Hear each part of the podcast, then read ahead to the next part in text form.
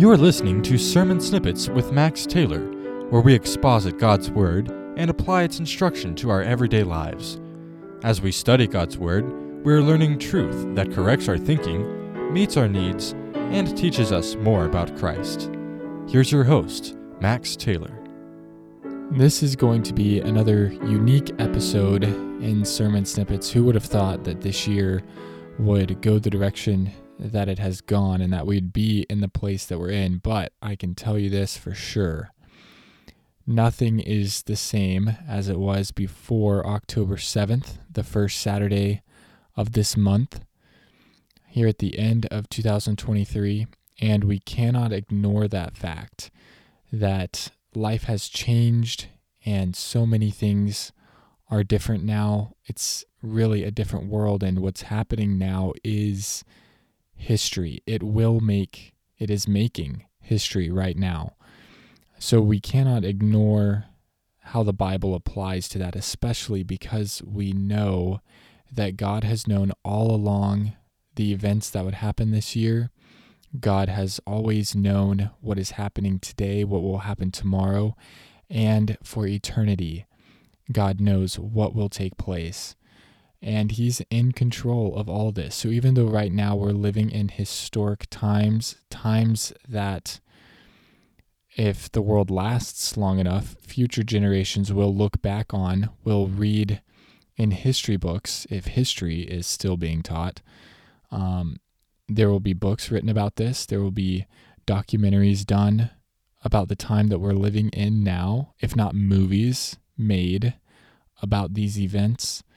This is a very historic time. So it's an unusual time, and this is going to be another slightly unusual episode than what we normally do in sermon snippets. But do not worry, we will address the book of Daniel and look at plenty of scripture. But today, instead of going verse by verse again through the book of Daniel, we just finished chapter 6, so we would be scheduled to start into chapter 7 today.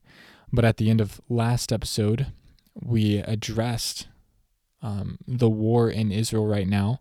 And in between last week and this week, I uploaded a video on YouTube that kind of goes a little bit more in depth about just some of what happened that started this war and some potential American involvement. I will say at this point, I don't see how America can can avoid getting involved in this war. I d- I can't picture a scenario in which America does not go to war right now. So I will be surprised if we do not end up at war because of what's going on right now. But that's more in my YouTube video. So today in the podcast, we're just going to look at some parallels between the book of Daniel, what we've already studied up until now, and maybe get a little preview of what's coming, and how that parallels the hostage situation in Gaza right now. Because remember, Daniel himself was in captivity. And just thinking about the book of Daniel in light of the current events happening right now, it is amazing. It gives such an interesting, fresh perspective and light into what happened in the book of Daniel. And don't get me wrong, there are some some differences between the book of Daniel and what we see happening right now in the Middle East, and we're going to talk about those things. So we'll start out by addressing scripture consider it kind of a review of the beginning of Daniel. We'll kind of remember what we've looked at throughout this season um, in the book of Daniel. And then later on in the podcast today, we're going to bring you up to date on some of the current escalations in the Middle East. And I say up to date, I mean up to basically the present time, up to things that have been breaking today, because even as I speak right now, I am about 79 notifications and countless YouTube videos behind the actual current time. Okay, but we'll get within basically some of the breaking news that has happened today and just give you an overview some of the really important things. So starting with the book of Daniel. If you think all the way back to the first chapter, remember that Daniel was taken captive when Israel so long ago was invaded by Assyria, led by Nebuchadnezzar at the time. And he was fresh on the scene of world leadership, Nebuchadnezzar was. And we read in Daniel chapter 1, verses 1 through 5, which we will read again right now. Let me just move my microphone off to the side. Daniel chapter 1, verses 1 through 5. You'll remember this as we read it. It says, In the third year of the reign of Jehoiakim, king of Judah, came Nebuchadnezzar, king of Babylon, unto Jerusalem and besieged it. And the Lord gave Jehoiakim, king of Judah, into his hand, with part of the vessels of the house of God, which he carried into the land of Shinar, to the house of his God, and he brought the vessels into the treasure house of his God.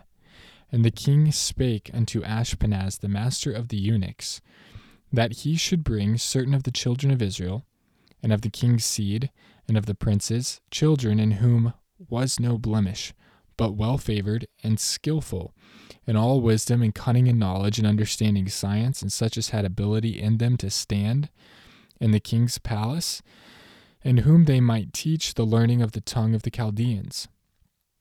And the king appointed them a daily provision of the king's meat, and of the wine which he drank, so nourishing them three years, that at the end thereof they might stand before the king.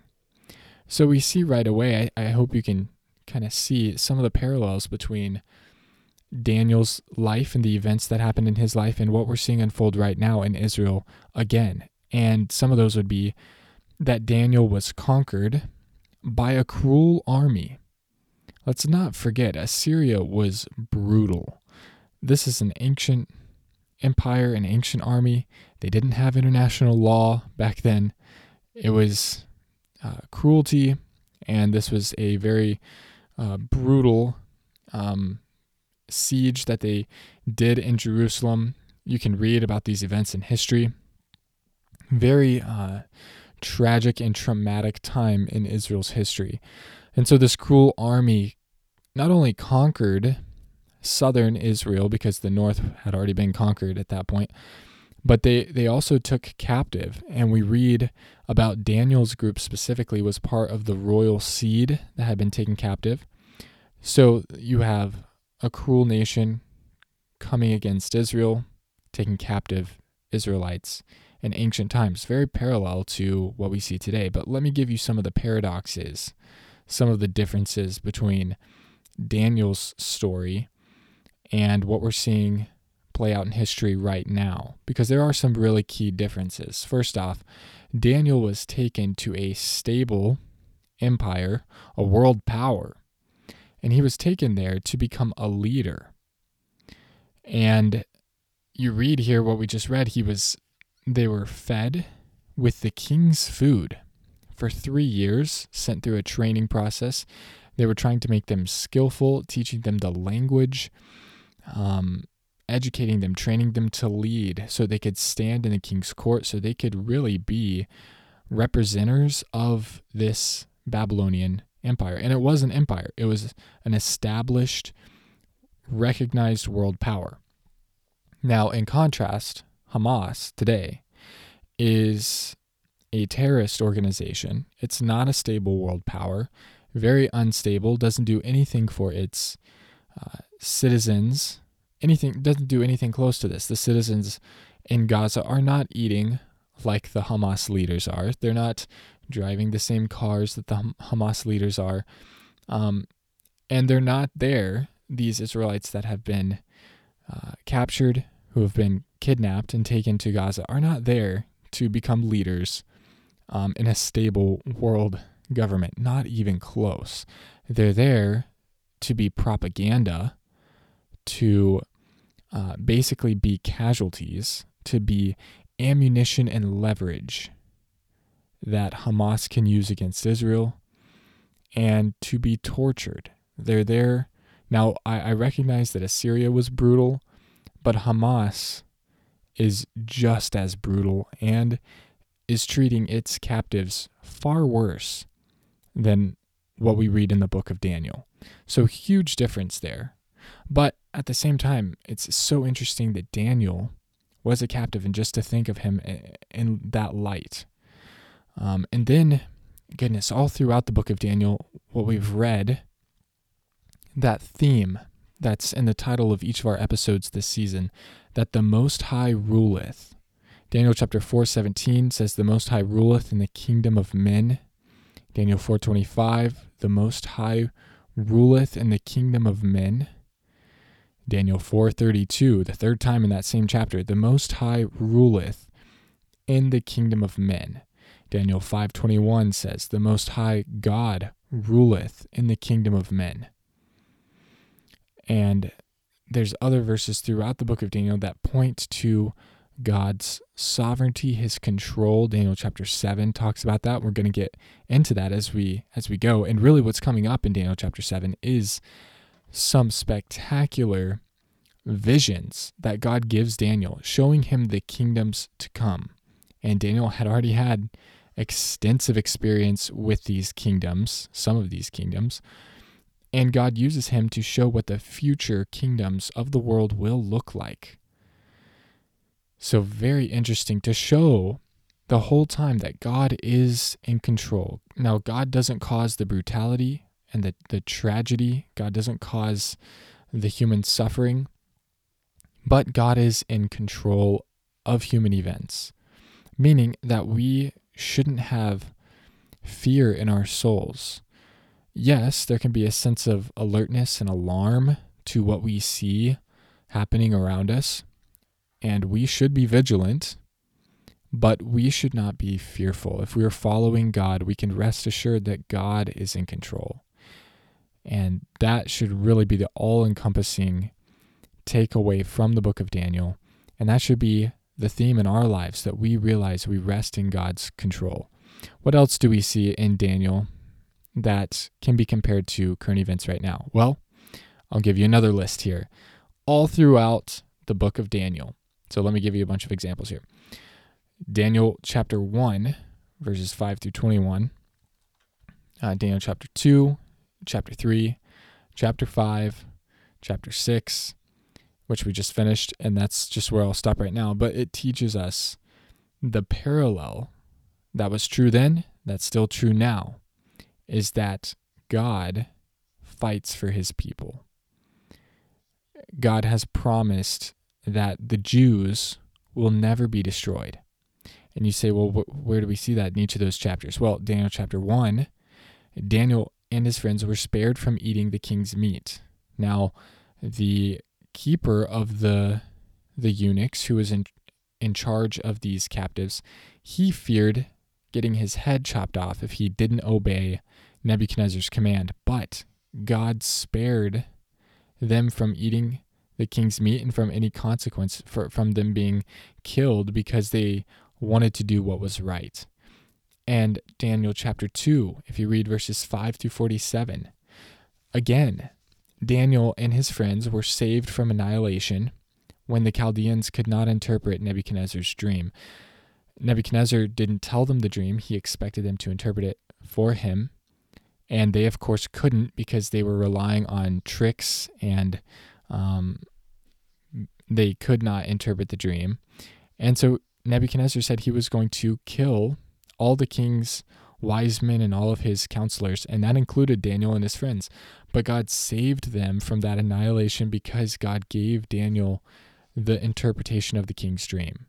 Then in chapter 3, Daniel's friends were saved from the fiery furnace. Actually, they were saved through the fiery furnace. Daniel chapter 5. Daniel was saved from destruction when the Medes invaded and all the Babylonians were wiped out.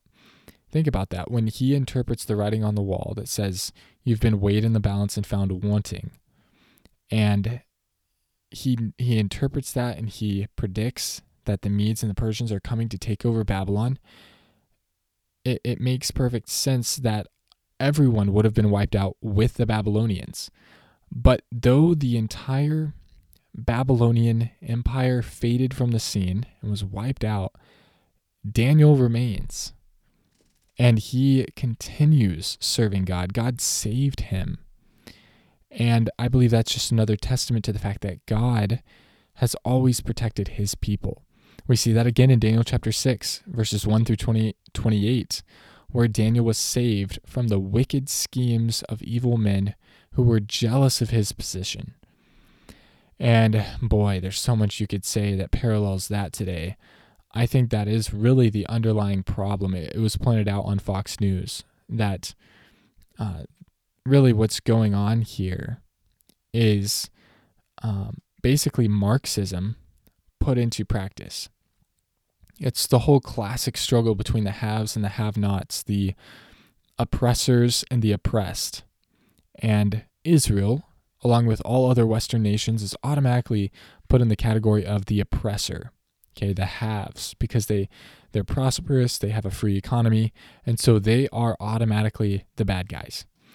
And because of that, the poor Palestinians and uh, you know, it's the same thing that's been played out through history. The have-nots, the oppressed, they are supposed to rise up against their oppressors. It's just Marxism.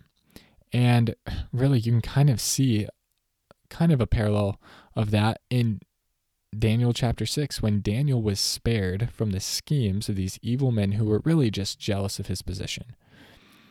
Um, but the point here, again, the takeaway, the parallel, is that God has always protected his people. Daniel and his friends were serving God, which is, uh, you could say that's a difference between now and then, because today the Jewish people have largely turned away from God because they rejected Christ, who God sent. And that is just the sad reality. But there is no reason to not support Israel. We should actually understand, when we read the Bible, we should understand that the Jewish nation as a whole will not accept Christ until the tribulation. That's just prophecy. That's what will happen. But that fact, the fact that the Jews will not as a whole turn to Christ until the tribulation, that should in no way diminish our support for Israel. Because the ultimate parallel between then and now, between the Old Testament, the book of Daniel, going all the way back to Genesis and now, is that Israel will outlive all her enemies. God promised that to his people, that regardless of whether they accept him or not, is not contingent upon um, God taking care of them. God didn't promise that he would only take care of them if they followed him or if they believed him. And that's called an unconditional covenant. Israel will not be destroyed, period. Now, there are blessings that have conditions attached to them. God promised in the Old Testament blessing of the land and the the early and latter rain if they obeyed him, and there were curses if they disobeyed him, but the unconditional covenant of God with his people, the Jews, is that their enemies will be destroyed and they will not be. Um, Amir, one of the news sources um, that you can follow the war Currently, he said Hamas cannot dictate what happens to Israel. The Bible has already dictated it in the book of Daniel. And I thought that that's exactly what we've been looking at. God says, and we're going to get into this when we get into chapter 7. God says the kingdoms that are coming. God says that Israel will outlast all their enemies, and he predicts exactly what will take place with Israel, how God will protect Israel. We know what's coming. We know what, what time it is. And we know that Hamas has no control over what happens to Israel. Neither does Hezbollah, neither does Iran, neither does Russia. No one has control over what happens to Israel because God already called what's going to happen to Israel. Here's a clip actually from Amir talking along these lines. To the Jewish people,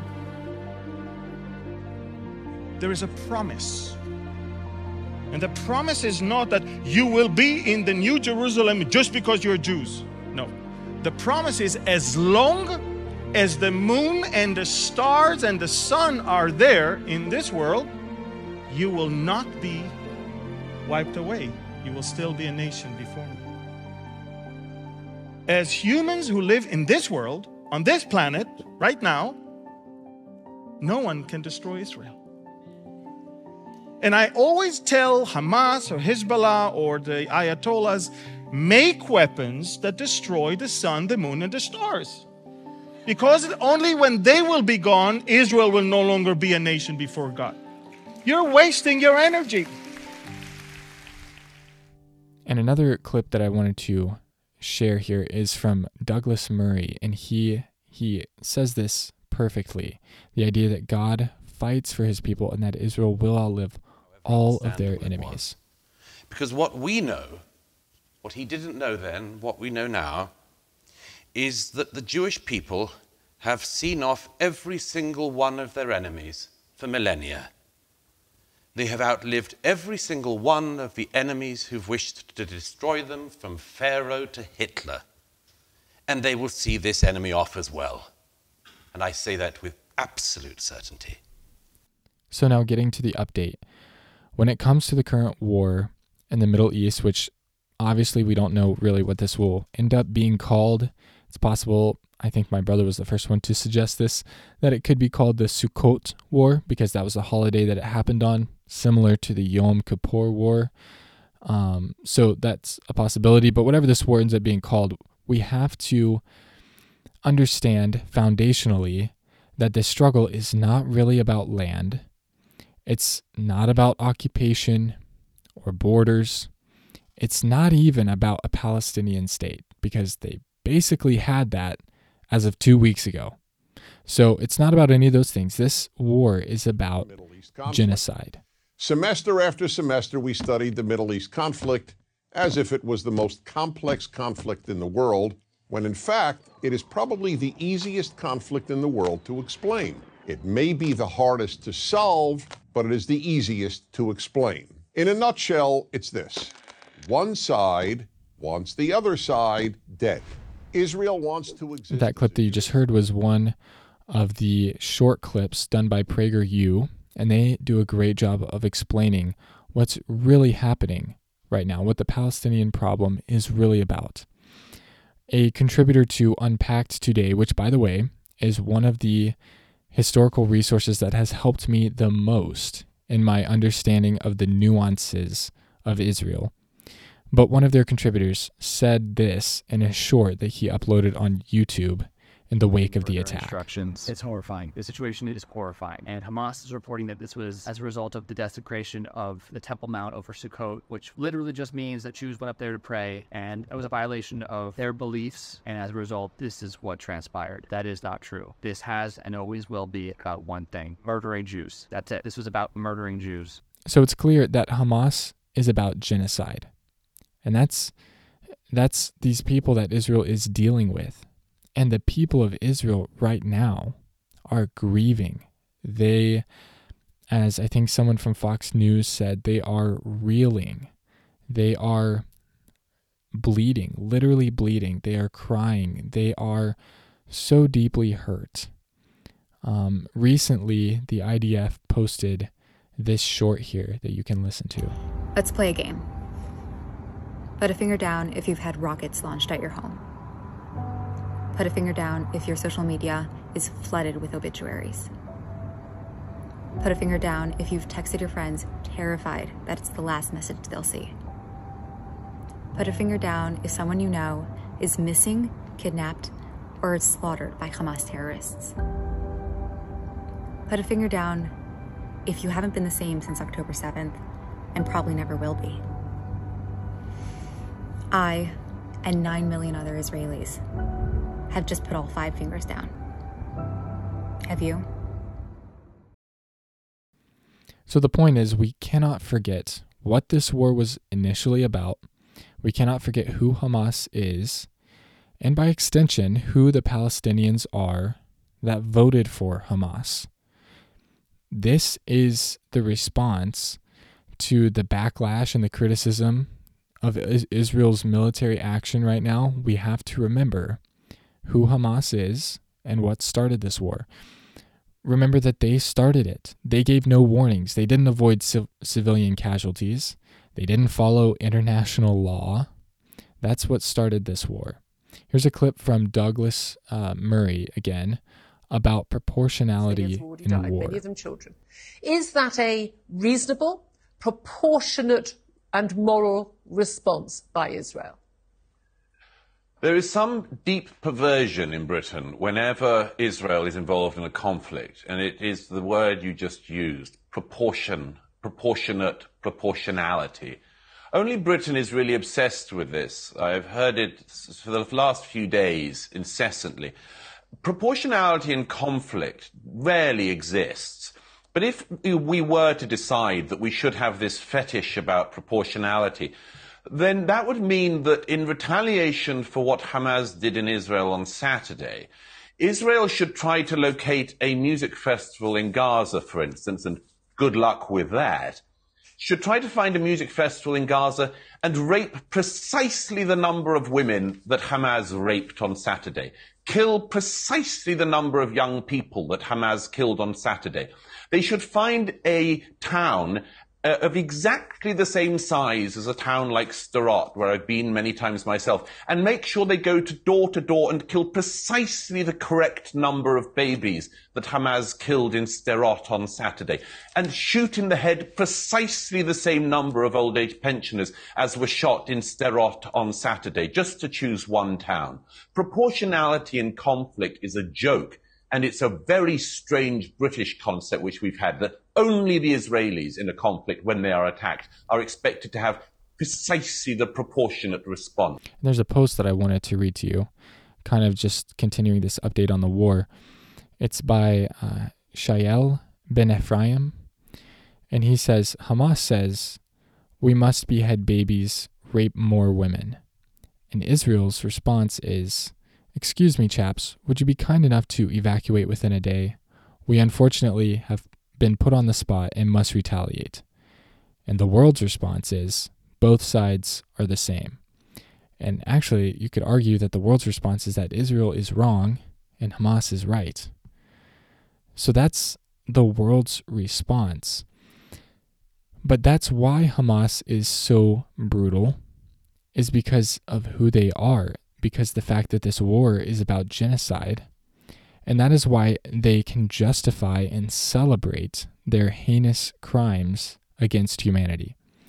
That's why you cannot reason with them. You cannot talk to, to them about peace because they don't come from that perspective. That's not who they are. You cannot reason with people who commit genocide and celebrate it. Have you ever wondered what happens to humanitarian aid in Gaza? UNICEF and the EU have spent over 2 million euros building water pipes all throughout Gaza. Hamas digs them up out of the ground and turns the material into rockets that they fire at Israel. Thousands of tons of construction materials meant for building homes went to Hamas's underground tunnel network that they have used to carry out terrorist attacks against Israel and now use to transport weapons around Gaza. And just this week, Hamas stole fuel and medical equipment from UNRWA that should have been distributed to Gazan civilians during the war. When will the world call out Hamas's crimes against humanity, against their own people? Here's a clip from Megyn Kelly talking about who these people really are and why you cannot reason with them. That's who Hamas is. Got it? Are we clear? That's the bad guys. Those guys. Those are the guys you want us to negotiate with, right? Okay. Israel, America as its closest ally. We're supposed to sit down and have a little chat with the terrorists about how it's bad to take somebody else's baby. It's bad to hoist him on top of your rifle after you slit the throat of his brother and shot his parents and let them all burn to death in their safe shelter. That's bad. We should talk about you stopping that. This is all such a farce as we try to pretend these are like reasonable people who, you know, we'll talk, we'll chat about a two state solution and, you know, about de escalation. Sure. Sure. And I just want to say here that the Jews, who are the most humane nation in the world, who have developed some of the most sophisticated weapons and have the fourth most powerful military in the world for defense. Uh, I want to say that again. They've developed these weapons and they have this strong military, both of those things, for defense. That's never happened in human history no one develops one of the most robust militaries in the world for defense. only the Jews have done that, and they are the targets of these terrorists. The contrast between Israel and the people that live around them could not be more extreme. You have one nation that is the only Jewish state in the world surrounded by 22 Arab nations. You have one nation who is a peace loving, humanitarian giving, defensive superpower. And then across the imaginary line, that's the border, there are elected terrorist militia states. These states have elected terrorists to lead them because they most closely align with their values. And not only are these terrorist militia states, but they also vow to take every Jewish life. This paradox goes all the way down to their personalities. You have the fun loving and easygoing Jews in Israel, surrounded by some of the most aggressive, heartless, and sadistically violent people in the world.